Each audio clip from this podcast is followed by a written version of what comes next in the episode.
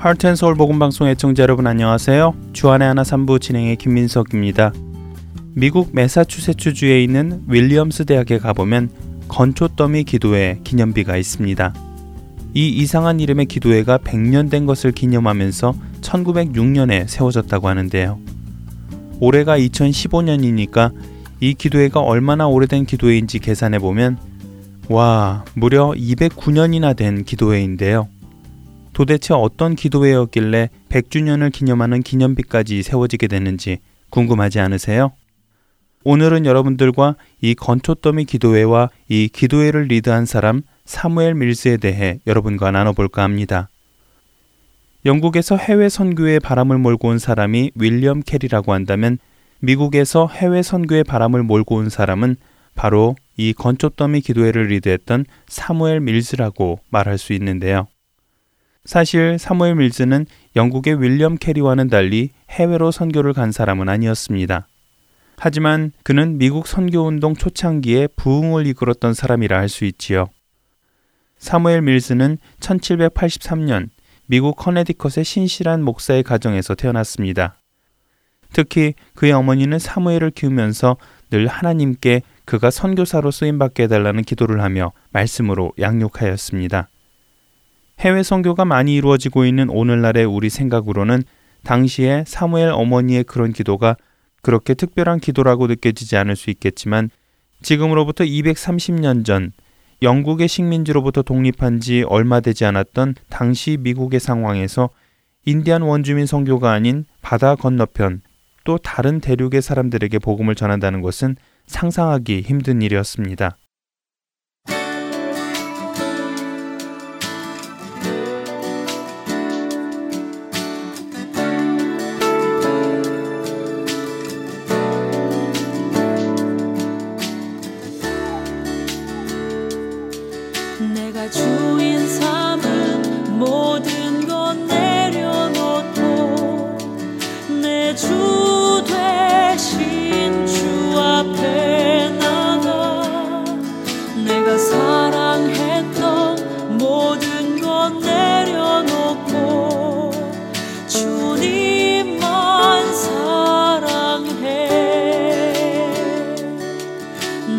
주인 삼은 모든 건 내려놓고 내 주 대신 주 앞에 나가 내가 사랑했던 모든 건 내려놓고 주님만 사랑해.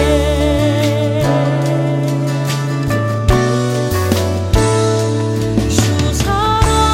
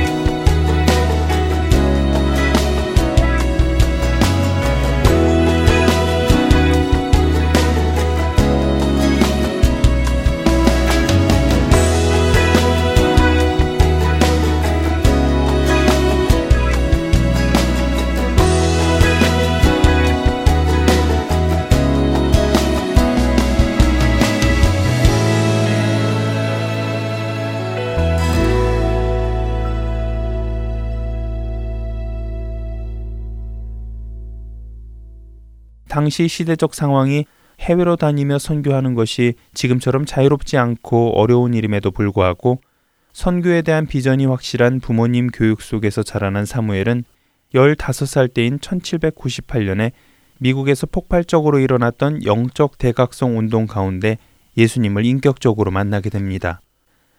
예수님을 만나게 되자 사무엘 자신도 부모님처럼 다른 대륙 사람들에게 복음을 전해야겠다는 비전 속에 하루하루를 살아가게 되지요.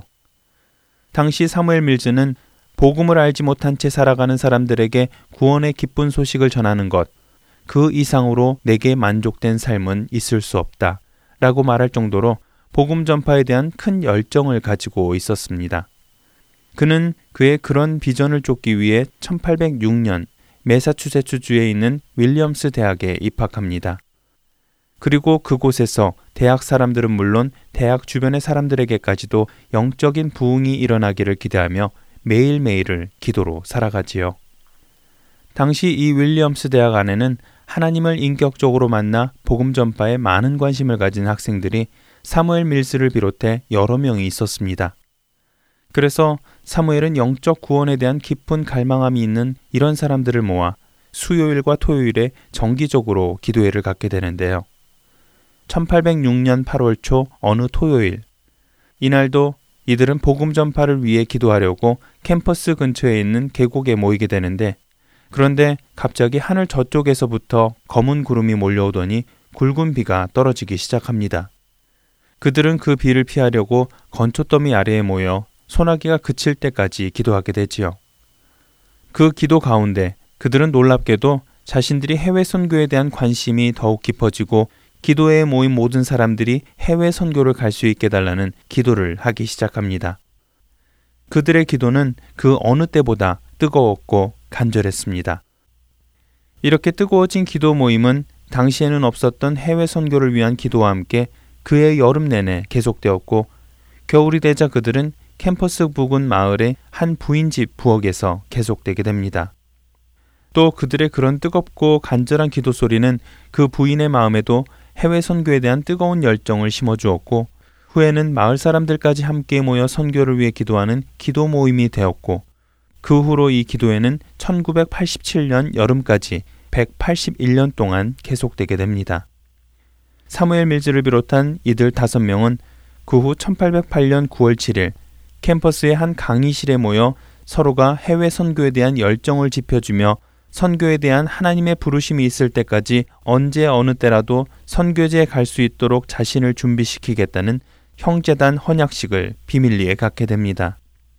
그 후 이 형제단 모임에는 그들과 함께 해외 선교에 대한 뜨거운 열정을 가진 사람들이 하나둘 모이기 시작하는데요. 1810년까지 불과 2년 만에 527명의 학생들이 모인 이 형제단은 후에 약 50%의 학생들이 선교사로 헌신할 만큼 놀라운 기적을 일으킵니다. 사무엘 밀즈를 비롯해 첫 기도 모임의 5명은 윌리엄스 대학을 졸업한 후 안도버 신학교와 예일, 프린스턴, 하버드 대학으로 들어가 세계 선교에 동참할 학생들을 찾아 나서기도 합니다. 그 가운데 그들은 아도니람 저드슨과 세무엘 뉴엘, 세무엘 노트를 만나게 되면서 이들과 함께 당시 1810년 매사추세츠주에 있던 한 기독교 총회에 참석해 해외 선교를 조직해달라는 청원을 하지요. 그리고 이 결과에서 생겨난 것이 미국의 최초 해외 선교단체인 ABCFM이라는 이름을 가진 미국 해외 선교회인 것입니다. 그렇게 해서 미국 해외 선교회가 생겨난 지 2년 뒤인 1812년 2월에 이 선교회의 지원으로 아도니람 저드슨, 세무엘 뉴엘, 세무엘 노트와 함께 건초더미 기도회 멤버인 골던 홀과 루터 라이스가 미국 최초로 인도에 선교를 나가게 됩니다. 주님 약속하신 말씀 위에서,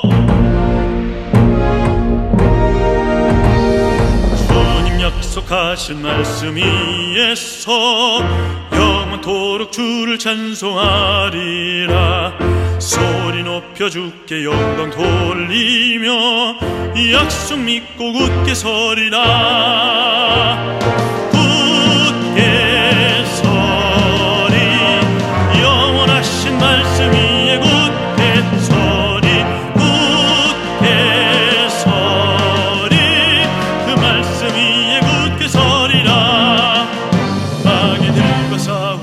내가 죄악 벗은 형제여 담대하게 싸울지라 저기 악한 적병과 심판날과 멸망의 날 내가 섰는 눈앞에 곧 다가오리라. 영광 영광 할렐루야, 영광 영광 할렐루야, 영광 영광 할렐루야, 곧 승리하리라. 영광 영광 할렐루야, 영광 영광 할렐루야, 영광 영광 할렐루야, 곧 승리하리라. 곧 승리하리라.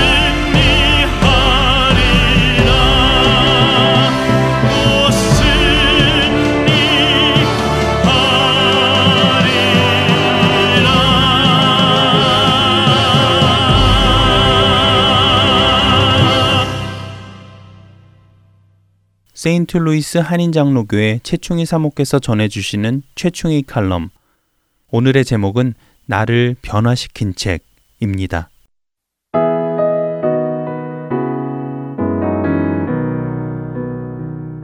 애청자 여러분 안녕하셨어요? 최충희입니다. 여러분은 여러분 인생에 가장 큰 영향력을 준 책이 무엇이냐고 묻는다면 어떤 책이 먼저 떠오르세요? 우리 크리스찬들은 하나님의 말씀인 성경을 아마 제일 먼저 떠올리게 되지 않을까 생각합니다. 성경의 위대함을 어떻게 우리의 부족한 입술로 다 표현할 수 있겠는지요. 살아계신 하나님의 말씀, 역사와 시대를 초월하여 변하지 않는 절대 진리를 선포하는 성경. 인생이 완전히 바뀌는 놀랍고도 신비한 책이 하나님의 말씀, 성경책이 아니겠는지요. 보통 책들이야 한 번 읽으면요, 스토리를 뭐 다 알고 있으니까 사실 다시 읽을 필요도 없고요, 재미도 없죠. 또 아무리 어렵고 깊은 내용의 책이라 하더라도요, 두세 번 읽으면 그 내용을 이해하게 되기 마련인데요, 성경은 참 이상하지요. 아무리 읽고 또 읽어도 새롭고 또 새롭다는 것이 참 신비롭지요.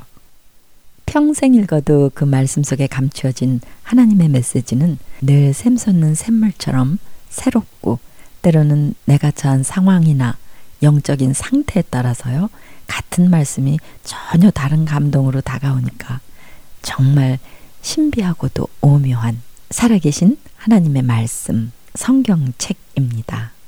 제가 처음으로 성경 말씀의 능력을 체험했을 때 제 내면은 그야말로 지진이 일어나는 것 같은 큰 충격을 받았었습니다. 말씀의 능력을 경험하지 못했을 때에는요, 주일학교에서 아이들을 가르치는 교사임에도 불구하고요, 성경 속의 사건들을 그냥 몇천 년 전의 신화처럼 혹은 동화처럼 읽고 또 그렇게 아이들에게 가르치곤 했습니다. 아브라함, 야곱, 요셉, 다니엘, 에스터, 그리고 삭개오가 저와는 전혀 정말 관계가 없는 전래 동화의 한 인물들처럼 말입니다. 그런데 어느 날 그 성경 속의 글자들이요, 생명을 가지고 모두 살아나서 저를 두드리고 흔들고 완전히 무너뜨려버린 영적 대지진이 제 영혼 속에서 일어난 것입니다. 제게는 잊지 못할 영적 부모와 같은 하나님이 보내주신 브리스길라와 아굴라 같은 부부가 있었습니다. 지난 최충희 칼럼에서 남편이 회심하도록 도와준 젊은 부부를 기억하실는지 모르겠습니다만, 저는 그 아내 되는 분과 일주일에 2번 만나서요, 처음으로 성경 공부라는 것을 하게 되었고요, 또 함께 기도하며 기도하는 습관도 훈련받게 되었습니다. 그렇게 말씀을 공부하면서 성경을 읽던 어느 날 아침, 호세아서를 읽고 있었는데요, 마지막 14장에 이르러서 갑자기 어느 한 말씀이 저의 가슴을 파고 들어왔습니다. 그리고는 그 말씀이 저를 사로잡고 놓지를 않는 거예요. 너는 말씀을 가지고 여호와께로 돌아와서 아뢰 기를 모든 불의를 제하시고 선한 바를 받으소서. 우리가 아수르의 구원을 의지하지 아니하며 말을 타지 아니하며 다시는 우리의 손으로 지은 것을 향하여 너희는 우리 신이라 하지 아니하오리니 이는 고아가 주께로 말미암아 긍휼을 얻었습니다. 말씀을 가지고 여호와께로 돌아오라는 성령님의 준엄하신 음성, 스스로 머릿속에서 지어 만든 우상을 버리라 하시는 엄중한 경고의 말씀, 고아가 주께로 말미암아 긍휼을 얻었다는 치유의 말씀이 차례로 제 심령을 강타하기 시작했습니다. 저도 모르게 무릎을 꿇고요. 머리를 조아렸죠. 자꾸만 제 머릿속에 떠오르는 그 말씀들을 생각하며 기도를 하고 있는데요. 절로 제 눈에서 눈물이 쏟아져 나오기 시작했습니다. 그냥 어떻게 설명할 수 없는, 그리고 제어할 수 없는 눈물이었습니다. 그리고 기도하는 중에 저는 엄청난 무게가 저를 짓누르고 있음을 느꼈습니다. 저는 그 무게에 눌려서 숨도 쉴 수 없을 지경이 되었고요. 제 존재가 점점 작아져서요. 개미같이 제가 작아지고 있다는 느낌을 받았습니다. 그리고 땅바닥 밑으로 꺼져가는 느낌을 강렬히 느끼기 시작했죠. 그 어떤 거룩한 존재가 그 공간에 함께 계신 것 같았고요. 그 존재는 너무나 광대하고 위대해서 저는 더 이상 견딜 수 없을 만큼의 황홀함을 느낌과 동시에 엄청난 괴로움의 파도가 제게 몰려오기 시작했습니다. 거룩한 무게. 저는 방바닥을 구르며 이제 죽게 되었다고 통곡하며 회개를 하기 시작했습니다. 그 공간에 임재한 어떤 존재가 너무나 거룩하고 제 자신은 너무 더러워서 견딜 수가 없어서 그렇게 소리쳐 울며 회개를 하기 시작했던 것입니다. 저는 그날 처음으로 제가 하나님의 영광에 이를 수 없는, 죽을 수밖에 없는 죄인임을 성령님을 통해 온 존재로 깨닫게 되었습니다. 그날의 경험 이후 저는 성경 말씀을 정말 갈증난 사람이 물을 찾듯이 그렇게 사모하게 되었죠. 정말 성경을 읽는데요. 꿀송이보다 더 달다는 말씀이 실감이 났어요. 얼마나 말씀이 맛있는지, 말씀을 읽고 싶어 내 영혼이 헐떡인다는 시편 기자의 그 표현이 정말 꼭 맞다는 것을 공감하게 되었죠. 저는 성경 곳곳에 줄을 긋기도 하고 눈물 콧물을 흘리며 하나님의 은혜 속으로 빠져들어갔습니다. 어떤 날은요. 성경이 너무 고맙고 소중해서 가슴에 품고 자다가 새벽에 눈이 떠지면 거실로 나와서요. 성경을 읽으며 아침을 맞은 적도 있었습니다. 말씀의 은혜 속에 잠겨 있을 때 저는 자연 속에서도 하나님이 말씀하신다는 것을 알게 되었죠. 나뭇잎들이 기뻐하며 춤을 추고 새들이 저에게 말을 걸며 제가 하나님의 구원받은 자녀가 된 것을 함께 기뻐한다는 것을 제 영혼이 느낄 수 있었죠. 그런 자연이 저는 너무 좋아서 새벽 기도를 마치고 학생 기숙사 건너편 숲속에 들어가서 새소리를 들으며 성경을 읽기도 하고요. 호숫가에서 묵상하며 글을 쓰기도 했습니다. 정말 로마서의 말씀대로요. 하나님의 창조 세계가 하나님의 자녀들이 나타나기를 고대하며 함께 탄식하고 있다는 말씀이 실감이 났습니다. 그 지루한 제사법을 기록한 레위기를 비롯하여 창세기에서 계시록까지 예수님이 그 모든 말씀 안에 계시되어 있다는 사실이 제게는 그때 엄청난 충격이요 감동으로 다가왔었습니다. 저는 제가 말씀에서 받은 은혜를 그대로 저 혼자만 간직할 수 없다는 벅찬 마음에 교회에 다니지 않는 유학생 가족들을 찾아다니기 시작했죠. 제 생에 처음 복음을 증거하기 위해서 찾아간 유학생 부인 박유경 씨. 제게 이 이름은 잊을래야 잊을 수 없는 이름이 되었죠. 유경 씨와 그 가정을 위해 기도하다가 저는 어느 날 길 건너편 기숙사에 살고 있는 유경 씨 집을 찾아가게 되었습니다. 하도 떨려서요. 가던 길 도중에 커다란 맥놀리아 나무 밑에 들어가서 주님께 도와달라고 기도를 했던 기억이 아직도 새롭습니다. 제게 복음을 듣고 교회에 나와 신앙생활을 시작한 박유경 씨의 전도로 인해 1년 뒤에는 남편 되시는 분도 교회에 나오시게 되었고요. 지금은 한국에 있는 대학에서 하나님을 믿는 존경받는 교수로 학생들을 가르치고 계시죠. 한국으로 귀국하신 박유경 집사님이 어느 날 이런 편지를 제게 보냈습니다. 충희 언니, 저는 요즘 옆집에 이사온 이웃집 여자를 전도하기 위해서 하루에 한 번씩 전도 엽서를 쓰고 있어요.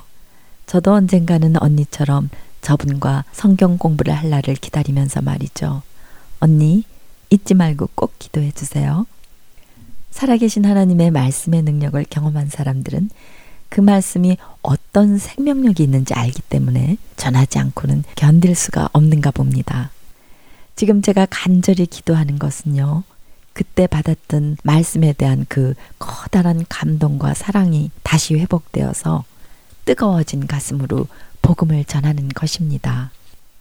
읽고 싶어도 읽을 수 없는 성경이 금해진, 그래서 자신들의 손으로 필사한 낡은 사본 조각들을 그 어떤 보물보다 더 소중하게 여기며 눈물로 읽고 있을 이 세상 어딘가의 지하 교인들을 떠올리면서요, 오늘 제 앞에 놓여진 성경책을 떨리는 마음으로 소중한 손길로 펼쳐봅니다. 모든 성경은 하나님의 감동으로 된 것으로 교훈과 책망과 바르게함과 의로 교육하기에 유익하니, 이는 하나님의 사람으로 온전케 하며 모든 선한 일을 행하기에 온전케 하려 함이니라. 디모데후서 3장 16절 17절 말씀입니다. 사랑하는 애청자 여러분, 살아계신 하나님을 말씀 안에서 만나시고요, 그 능력을 경험하시는 놀라운 은혜의 한 주간이 되시기를 마음을 다해 축복합니다. 샬롬.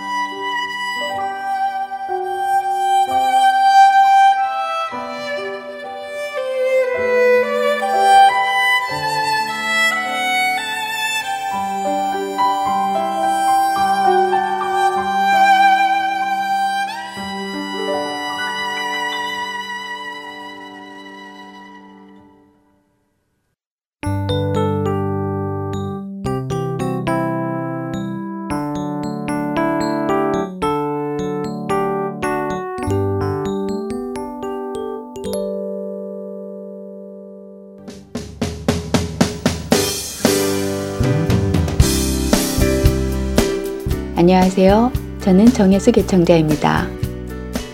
하트앤서울 복음방송에서는 현지 진행 중에 있는 애청자 설문조사에 청취자 여러분들의 소중한 의견을 기다립니다. 여러분의 참여로 수집된 의견들은 본 방송사가 진리를 전하는 데 귀한 자료가 될 것입니다. 설문조사에 참여는 여러분 댁으로 보내드린 설문지를 통해 혹은 www.heartandseoul.org 홈페이지를 통해서 하실 수 있습니다. 이번 애청자 설문조사는 11월 말까지 진행되며 작성하신 설문지는 하트앤서울 12802 North 28 Drive, Phoenix, 아리조나 85029로 보내주시기 바랍니다. 하트앤서울 복음방송을 사랑하시는 여러분들의 많은 참여를 부탁드립니다. 감사합니다.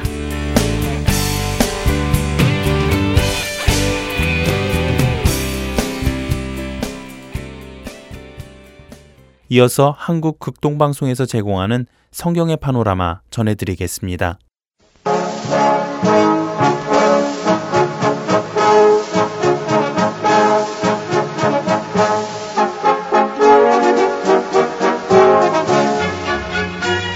성경의 파노라마.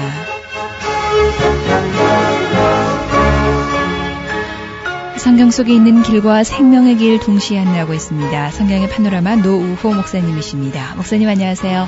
반갑습니다. 김성윤입니다.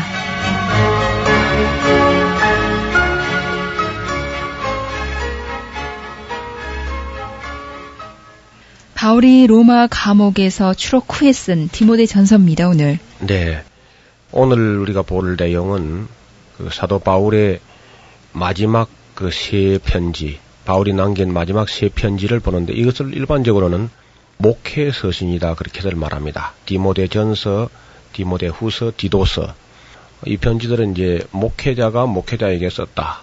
그래서 이제 목회하는데 아주 중요한 그런 말씀들이 기록되었다 해서 목회 서신 그렇게 말하는데 다른 말로는 이제 사도 바울이 디모데하고 디도 그의 오른팔 왼팔 같은 동역자들이죠. 정말 바울의 곁에서 일생 동안 같이 협력을 하던 사람들인데 나중에 말씀드리겠습니다만 어떤 이유로 잠깐 떨어져 있게 되었습니다. 네. 그래서 떨어져 있을 때 편지를 보내서 하나님의 교회를 어떻게 돌보게 되느냐 하는 것을 설명하고 있습니다.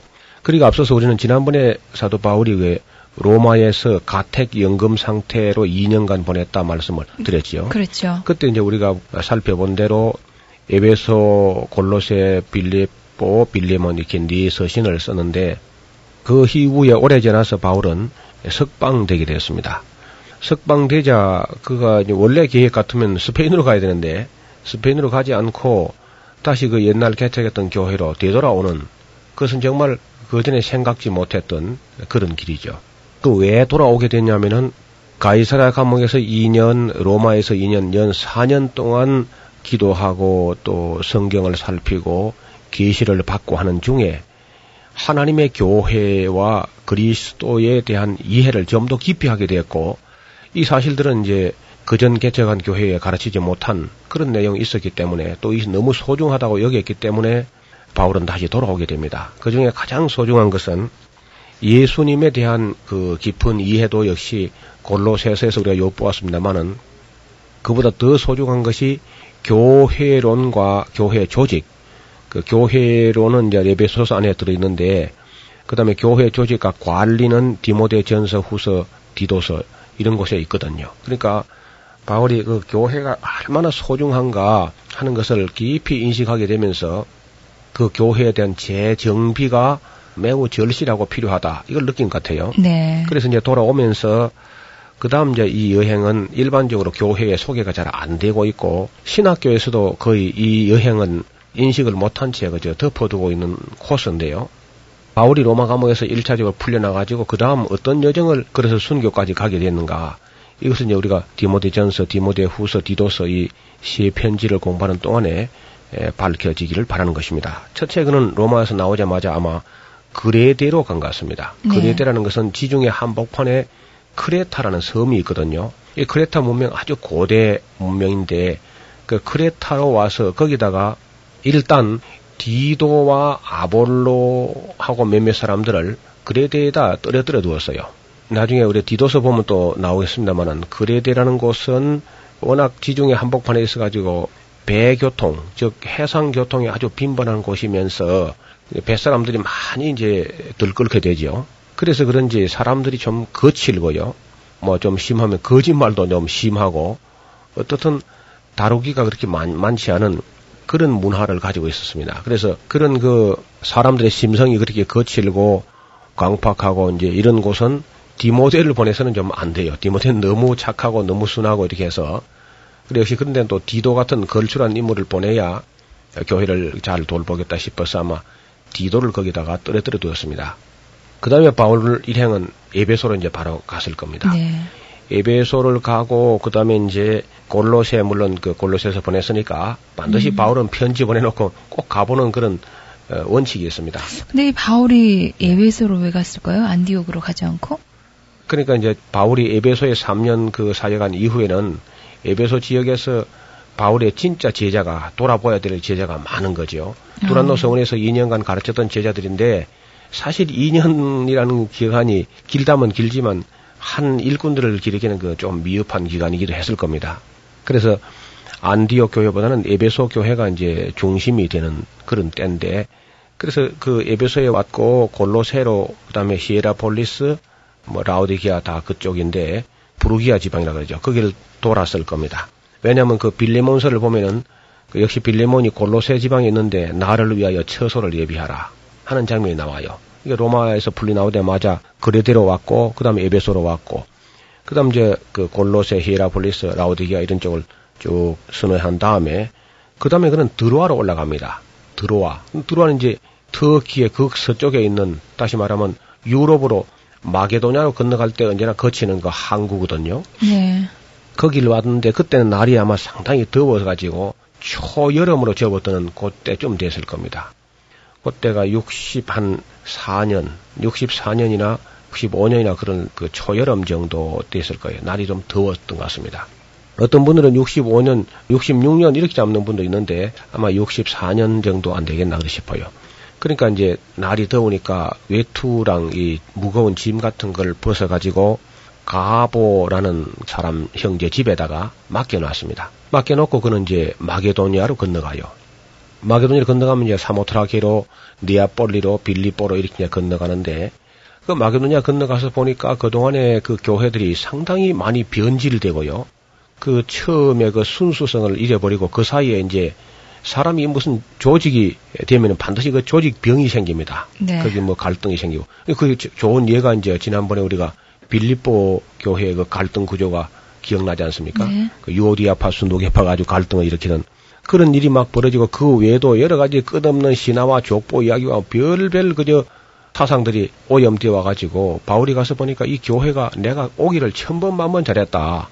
아마 그런 생각을 하면서 그 마게도냐, 아가야 있는 교회들의 일어나는 문제들이, 전에는 또 왜 그 고린도의 문제도 막 굉장히 복잡했잖아요. 예. 그 뭐 디도 가서 수습하긴 했어도 역시 그렇다고 교회는 뭐 완전히 다 문제가 다 수습되고 완전한 교회가 된 건 아니거든요. 그 신약 성경도 그때 아직 뭐 기록이 성경으로 확정이 안 된 시대이기 때문에 막연히 구약 성경 어떤 부분들을 가지고 있었고, 사역자들도 어떤 교리가 확정된 것도 아니기 때문에 아주 교회를 돌반다는 게 쉽지 않았습니다. 그래서 바울이 이 전도 여행을 돌면서 아, 이게 교회가 상당히 어려움을 겪고 있구나 하는 걸 느끼면서 마게도냐에서 생각한 것보다 상당히 시간이 많이 걸리겠다는 생각을 하면서 아무래도 늦어지게 되면은 에베소 교회에 디모데를 거기 놔두고 왔습니다. 다시. 네. 그레데에서는 디도를 두었고요. 에베소 왔을 때는 디모데를 거기 맡겨두었는데 디모데가 편지를 쓰는 거예요. 마게도냐 어느 지방에서. 그래서 이것이 디모데 전서인데, 그 바울이 내가 속히 돌아오려고 하지만은 만일 만분지 일이라도 내가 늦어지게 될 때는 네가 내 대신 에베소 교회에서 해야 될 일을 해야 되겠다. 그 해야 될 일이 뭐냐 하면은 교회를 조직화하는 겁니다.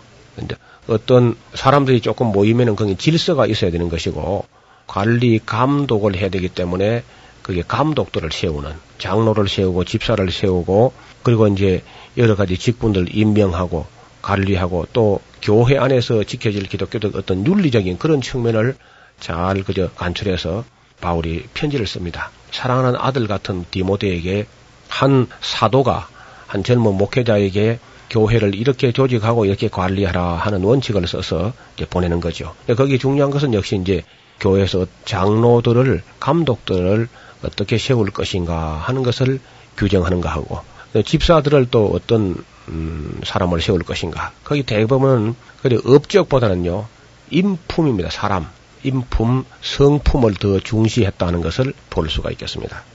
이 디모데 전서하고 디도서하고는 성격이 상당히 비슷한 데가 있습니다. 그리고 디모데 후서는 전혀 다른 편지예요. 네. 그 세 편지가 이제 함께 목회서신이라고 하지만은 디도하고 디모데하고는 지금 하나는 디도는 그레데에 있으면서 역시 꼭 같은 사명을 띠고 있고, 디모데는 에베소에 있으면서 역시 교회를 조직화하고 관리해야 되는 그런 중차대한 사명을 띠고 있었습니다. 그래서 바울이 자신은 이제 마게도냐로 가서 역시 교회를 조직화하고 거기 장로를 세우고 집사를 세우고 그런 것을 하려고 한 거죠.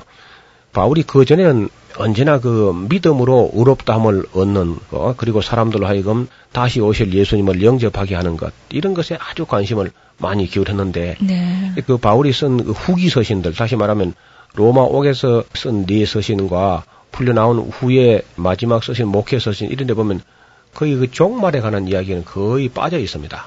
그래서 바울과 누가가 함께 사역하면서 예수님 오시는 날이 그렇게 가깝지 않다는, 상당한 기간 후에까지 교회는 이 땅에서 선교의 사명을 감당해야 된다 하는 사실을 알게 된 거예요. 그리고 세상을 둘러보고는 정말 세상은 넓다는 사실을 또 보게 된 것이죠. 네. 그리고 할 일이 너무 많고 교회가 아주 일사불란하게 조직적으로 체계화되어서 질서 있게 하나님 말씀을 전하면서 서 있어야 된다. 그래서 이제 그 사명을 감당할 수 있는 교회, 선교적 사명을 감당할 수 있는 그런 거룩한 교회로, 그리고 튼튼한 교회로 기둥들을 세우고 이제 조직화하는 그런 모습을 볼 수가 있습니다. 디도서를 공부할 차례인데요. 네. 왜 디모데 전서를 공부한 다음에 디모데 후서를 하지 않고 디도서를 공부하는가, 아마 그런 생각 드실 거예요. 그것은 이유가 있습니다. 디모데 전서하고 디도서는 같은 시기에 기록했고요. 디모데 후서는 바울이 두 번째 또 이제 체포돼 가지고 로마에 후송된 다음에 나중에 기록됐어요. 그래서 순서상 디도서, 디모데 전서 이것이 나란히 기록됐기 때문에 이걸 먼저 공부하고, 디모데 후서는 성경의 배열은 앞에 있지만은 나중에 이제 이 디도서 다음에 공부하게 될 겁니다. 디도로 말하면은 누가복음과 사도행전을 기록한 그 누가의 친동생이었다는 그런 전설이 있습니다. 그 놀랍게도 누가가 사도행전을 기록하면서 디모데 이야기는 쓰면서요, 디도 이야기는 그냥 한마디도 안 써요. 어떻게 자기 동생이라도 그렇게 이름을 빼버릴 수 있는지. 네, 동생이기 때문에 그랬지 않았을까. 네, 또 이제 그래서 이제 그 알게 된 거죠, 사람들이. 네. 또 자기 이름도 그저 너무 안 쓰는 거 있죠. 그 누가가 말이죠, 전혀 사도행전에서 자기 이야기를 안 쓰고 그렇게 자기 이야기보다는 언제나 예수님 이야기, 바울 이야기 이런 걸로 꽉 채우는 것을 볼 수 있습니다. 그래서 정말 누가와 디도 같은 분들은 자기를 숨기는 사람들인데 정말 숨겨도 영원히 빛이 나는 사람들이죠. 루카스라는 사람은 빛나다 하는 그런 이름의 뜻이고, 디도는 그의 동생으로서 아주 활달한 성격을 가지고 있고, 꽤 어려운 지역에 보내고 어려운 일을 맡겨도 아주 일 처리를 시원시원하게, 네. 잘 처리해가지고 아주 바울이 어려울 때마다 디모데를 보내면 일이 좀 해결이 안 되는데 디도를 보내면 어떻든 그저 일이 해결되는 그런 경험을 했습니다. 그 성품이라는 것은 다 필요합니다. 섬세하게 디모데처럼 살피면서 그저 눈물과 애정을 가지고 그렇게 다스린 사람도 필요하고, 때때는 과감하게 자를 것은 자르고 처리할 것은 처리하는 그런 디도 같은 분도 당연히 필요하죠. 그래서 이런 사람 그레데에 보낸 것은, 그레데라는 그 풍토 자체가 섬이면서 뱃사람들이 많이 오고 가고 거칠고 하니까 바울이 아마 적격자다 해서 보낸 것 같습니다. 그 디도서 1장 5절을 보면은, 내가 너를 그레데에 떨어뜨려 둔 이유는 부족한 일을 바로잡고 나의 명한대로 각성의 장로들을 세우게 하려 함이니, 책망할 것이 없고 한 아내의 남편이면서 방탕하다 하는 비방이나 불순종하는 일이 없는 믿는 자녀를 둔 자라야 할지니라. 그러니까 감독은 본인 자신만 아니고 그 자녀까지도 깨끗해야 되겠다. 그까지 이야기하는 겁니다. 감독은 하나님의 청지기로서 책망할 것이 없고 그리고 제 고집대로 하지 아니하며. 이거 참 아주 중요한 얘기죠. 예. 이 교회의 중직을 맡은 분들이 그만 고집을 가지고 애를 먹이기 시작하면 교회가 참 어려움을 당합니다. 그 다음에 급히 분내지 아니하며. 성격상으로 뭐 그저 웬만하면 그저 화를 낸다고 하면은 분위기를 자꾸 깨거든요. 네. 무슨 좋은 말도 꺼내기 전에 그저 화부터 내버리면 일이 안 됩니다. 그래서 고집대로 하지 아니하며 급히 분내지 아니하며 술을 즐기지 아니하며. 사람이 아무리 좋은 사람도 술을 먹으면 그저 이성을 잃어버리기 쉽고 그렇습니다. 그래서 술을 즐기지 아니하며 구타하지 아니하며. 구타한다는 것은 사람을 이제 가끔 손이 올라가는 사람이죠. 네. 손이 있어야 할 곳에 있지 않고 다른 사람 얼굴로 올라가거나 다른 사람 몸을 해서 손이 나가면 그건 곤란한 거죠. 그건 바로 말로 못한다는 얘기입니까? 인격적으로 대화로 풀지 못하고 주먹으로 해결하려고 하는 그런 사람 같으면은 교회 중직은 안 된다는 겁니다. 그 다음에 이제 더러운 일을 탐하지 아니하며. 이 교회에서 직분자 중에서 이 문제는요 4번째 5번째로 나와요. 이 세상에서는 돈 탐 안 내면 거의 1등으로 나오는데 교회는 그 이상이 됩니다. 네. 요즘 뭐 정치인들은 그저 뇌물만 안 먹으면 일단 좋은 사람처럼 그렇게 인정이 됩니다만은 교회에서는 그 이상 뇌물만 안 먹으면 되는 그 정도가 하지는 안 되고 정말 온유하고 겸손하고 덕을 세우고 모범을 보이는 그런 사람이 되겠죠. 그런 말을 하면서 바울이 그레데 사람들에 대해서 이야기를 한마디 하는데요. 그 10절에 보면 1장 10절에 보면 복종치 아니하고 헛된 말을 하며 속이는 자가 많은 중에 특별히 할례당 가운데 그런 사람이 또 많다. 그 저희의 입을 막으려고 하면 교회 일꾼들이 좀 그 사람 같은 사람들이 일꾼이 돼야 된다 하는데 그레데인들 중에 어떤 선지자가 말하기를 그레데 사람들이 그레데 사람들 두고 말할 때도 어떤 말을 하느냐.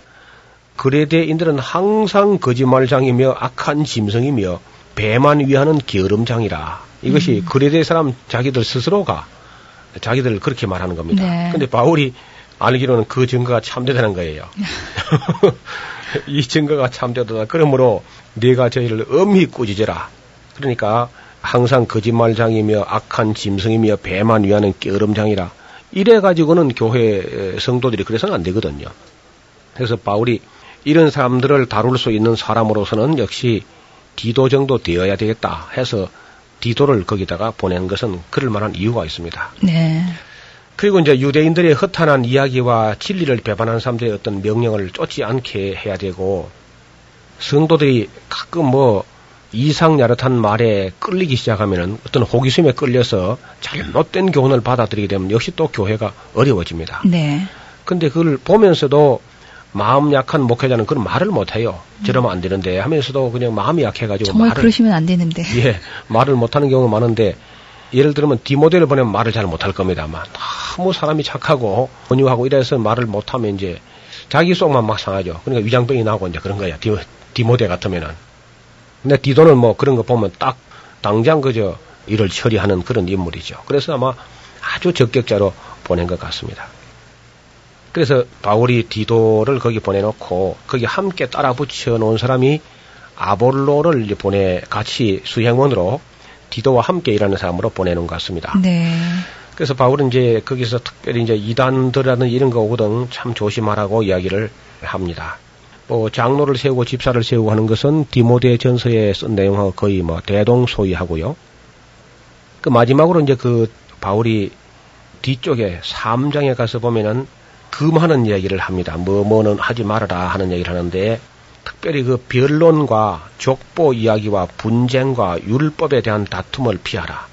이건 정말 백해무익한 것이고 헛된 것이다. 그리고 어떤 이단에 속한 사람이 있으면은 한두 번만 훈계한 후에 그건 멀리해라. 자꾸 너무 가까이 할 필요가 없다. 그런 말씀을 합니다. 이러한 사람들은 네가 아는 바와 같이 부패하여서 스스로 정죄한 자로서 죄를 짓는 자들이다. 사실 어떤 이단들은요, 우리가 참 애가 타기로는 참 전도해, 이단들을 바른대로 돌아오게 해야 되겠다 하고 애를 태우는 건 사실인데, 네. 막상 이야기를 해보면 아무리 이야기해도 안 됩니다. 시간 낭비예요. 그래서 바울이 한 말대로 한두 번을 정말 애정을 가지고 권해보고 안되면 그저 멀리해라. 이것이 원칙입니다. 우리 성도들도 괜히 이단들을 가까이 전도해보겠다고 하다가 오히려 전도 당하는 수가 많습니다. 그래서 이단이다 싶을 때는 목사님이 이러이러한 사람들은 이단이다 할 때는 한두 번 권해보고 말 안 듣거든 그저 멀리하는 것이 상책이다. 뒤도 보고도 그렇게 말할 정도인데 일반 성도들이 오죽하겠습니까? 네. 그 다음에 이제 바울이 마지막에 3장 12절 이하에 있는 말씀도 아주 중요한 내용인데 바울의 행보라든지 그런 스케줄이라든지 그에 걸어간 행적을 누가가 기록을 안 했어요. 예. 이 마지막 여행은 누가가 기록을 안 했기 때문에 이 남은 그 사도행전 28장 이후에 바울의 행적을 공부하기 위해서는 이 편지의 뒤끝을 잘 살펴볼 필요가 있습니다. 그래서 바울이 그 디도서 끝에 보면 내가 아데마나 두기고를 내게 보내리니 그때 너는 급히 니고볼리로 오라 하고 말하고 있습니다. 내가 거기서 과동하기로 작정하였노라. 그러니까 드로아를 지날 때는 날이 좀 더워지는 초여름 정도 있었는데 네. 마게도냐 건너가서 이 디도서를 쓸 때는 벌써 과동을 어디 살 것인가 겨울나기를 어디 살 것인가 하는 것을 계획을 세워서 디도서를 쓴 겁니다. 거기 이제 나오는 아데마 하는 사람은 전설에 의하면 예수님의 제자 중에서 70인 제자 중에 한 사람이었다 그래요. 아데마. 그리고 두기고는 우리가 잘 아는 사람이죠. 바울의 연락책으로서 이리저리 그저 뛰어다닌 사람인데 에베소, 골로새서, 빌레몬서를 역시 전달했던 사람이고 언제든지 그저 연락을 책임지는 사람입니다. 그 사람 이름은 발이 빠른 사람이라 그런 뜻인데 정말 발이 빨라요. 뭐 구름 타고 가는지 바람 타고 가는지 잘 다니는 사람입니다. 예. 그래서 그 아데마를 보내든지 두기고를 보낼 때에 너는 거기 일을 손떼고 그레데 일을 손떼고 니코폴리스라고 하는 곳은 어디냐 하면은 고린도 항구에서 서북쪽으로 아드리아 해변가에 있는 항구 도시입니다. 그것은 이제 비아 이그나티아 가도의 아주 중요한 그런 교통의 요충지인데 거기가 아주 중요하다는 전략적으로 아주 중요하다는 생각을 하면서도 바울이 거기 집중적으로 전도를 못했습니다. 옛날에 고린도 사역할 때도. 그래서 이번에 이제 온 김에는 한겨울을 거기서 나면서 니고볼리 전도를 아주 대대적으로 하겠다. 그래서 팀들 그쪽으로 다 불러 모읍니다. 지금 바울이. 그리고 교법사 세나와 아볼로 13절에 보면 교법사 세나와 아볼로를 급히 먼저 보내어 저희로 궁핍함이 없게 하라. 그래서 이제 바울은 지금 아데마 두기고 또 디도 이런 사람들을 가기 전에 일단 선발대로 교법사 세나와 아볼로를 급히 먼저 보내어서 저희로 궁핍함이 없게 하라. 그러니까 어떤 집회를 큰 집회를 하려면 사전 준비가 참 필요하거든요. 예. 미리 가서 이걸 딱 준비시키는 것도 이렇게 엿볼 수 있는 부분이죠. 무작정 가가지고 낯선 곳에 가서 허둥대다가는 시간만 낭비하니까 몇몇 사람이 가서 차분히 준비하게 되면 능률을 배가 할 수 있는 것입니다. 그래서 이제 여기 보면은 아볼로의 위치가 어느 정도 또 짐작이 되지요? 네, 그렇습니다. 우리가 옛날에 뭐 고린도에서 나는 아볼로파다 나는 바울파다 했는데 예. 지금 세월이 지나고 보니까 아볼로의 위치가 바울의 오른팔 왼팔 같이 일하는 디도가 보내고 말고 하는 그러니까 뭐 이 계급이 아니고 어떤 삼진에 해당하는 그러니까 바울이 총사령관 같으면은 그 밑에 디모데 디도가 일하고 있고 그 디모데와 디도의 지시를 받아서 움직이는 사람이 아볼로라든지 교법사 세나 정도 이렇게 되어 있다는 겁니다. 네. 그래서 이런 그 편지의 뒤끝에 있는 이런 부분까지 상세히 살핌으로써 그 사도들의 행적을 살펴볼 수가 있는 것입니다. 아마 이분들은 그쪽으로 곧 갔을 겁니다. 그리고 이제 이 니코볼리 전도를 하다가 바울이 두 번째로 체포된 다음에 그는 로마로 이송되어서 다시 감옥에 들어가게 됩니다. 이것이 이제 바울의 두 번째 투옥이 되는 것이고 두 번째 투옥되어서 쓴 편지가 이 다음에 우리가 공부한 디모데 후서가 되겠습니다. 오늘 여기까지만 하지요. 감사합니다. 시대적으로 제9성에서 성경 입체적으로 살펴보는 시간입니다. 성경의 파노라마 노우호 목사님이셨습니다. 목사님 고맙습니다. 감사합니다. 김성윤이었습니다.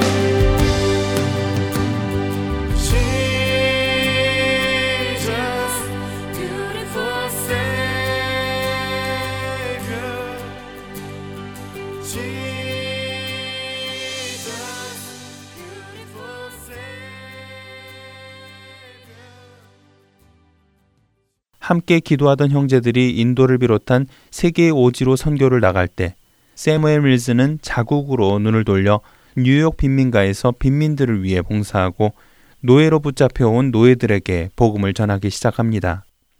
그리고 1817년 1월에는 미국 식민회를 조직해 노예들이 자유를 회복해 다시 그들의 땅으로 돌아갈 수 있게 노력합니다.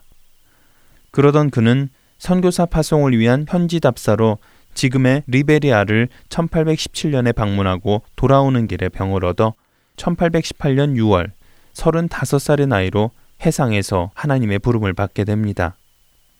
그가 하나님의 부르심을 받아 소천한 것은 건초더미에서 해외 선교를 위해 기도하기 시작한 지 12년 후의 일입니다. 어찌 보면 너무 빨리 이 세상을 떠난 것 같지만 그에게 맡겨진 사명은 더 많은 사람들의 눈을 선교로 돌리는 데에 있었던 것 같습니다. 그가 시작한 그 기도회를 계기로 미국에는 인도 해외 선교가 실현됨을 물론 1816년에는 실론, 지금의 스리랑카, 1820년에는 서아시아 지역, 1830년에는 중국, 1834년에는 마두라, 지금의 인도네시아 등지에 선교사가 파송되고 예수 그리스도의 복음이 전해지게 됩니다. 비오는 날 비를 피하며 건초더미 아래에 시작된 5명의 뜨거운 기도 모임이 미국 선교 역사를 주도하게 된 것입니다. 우리 각자에게는 맡겨진 사명이 있습니다. 우리를 우리보다 더 잘 아시는 하나님께서 우리 각자에게 꼭 맞는 사명을 맡겨주셨지요. 우리 각자는 그 일을 잘 감당해야 하는 책임이 있습니다. 우리 각자가 맡겨진 그 책임을 잘 감당할 때 하나님의 원대하신 계획이 우리들을 통해 펼쳐져 나갈 것입니다. 그 일에 꼭 쓰임받는 저와 여러분이 되시기를 소원하며 주안의 하나 3부 여기에서 마칩니다. 지금까지 김민석이었습니다. 여러분 안녕히 계세요.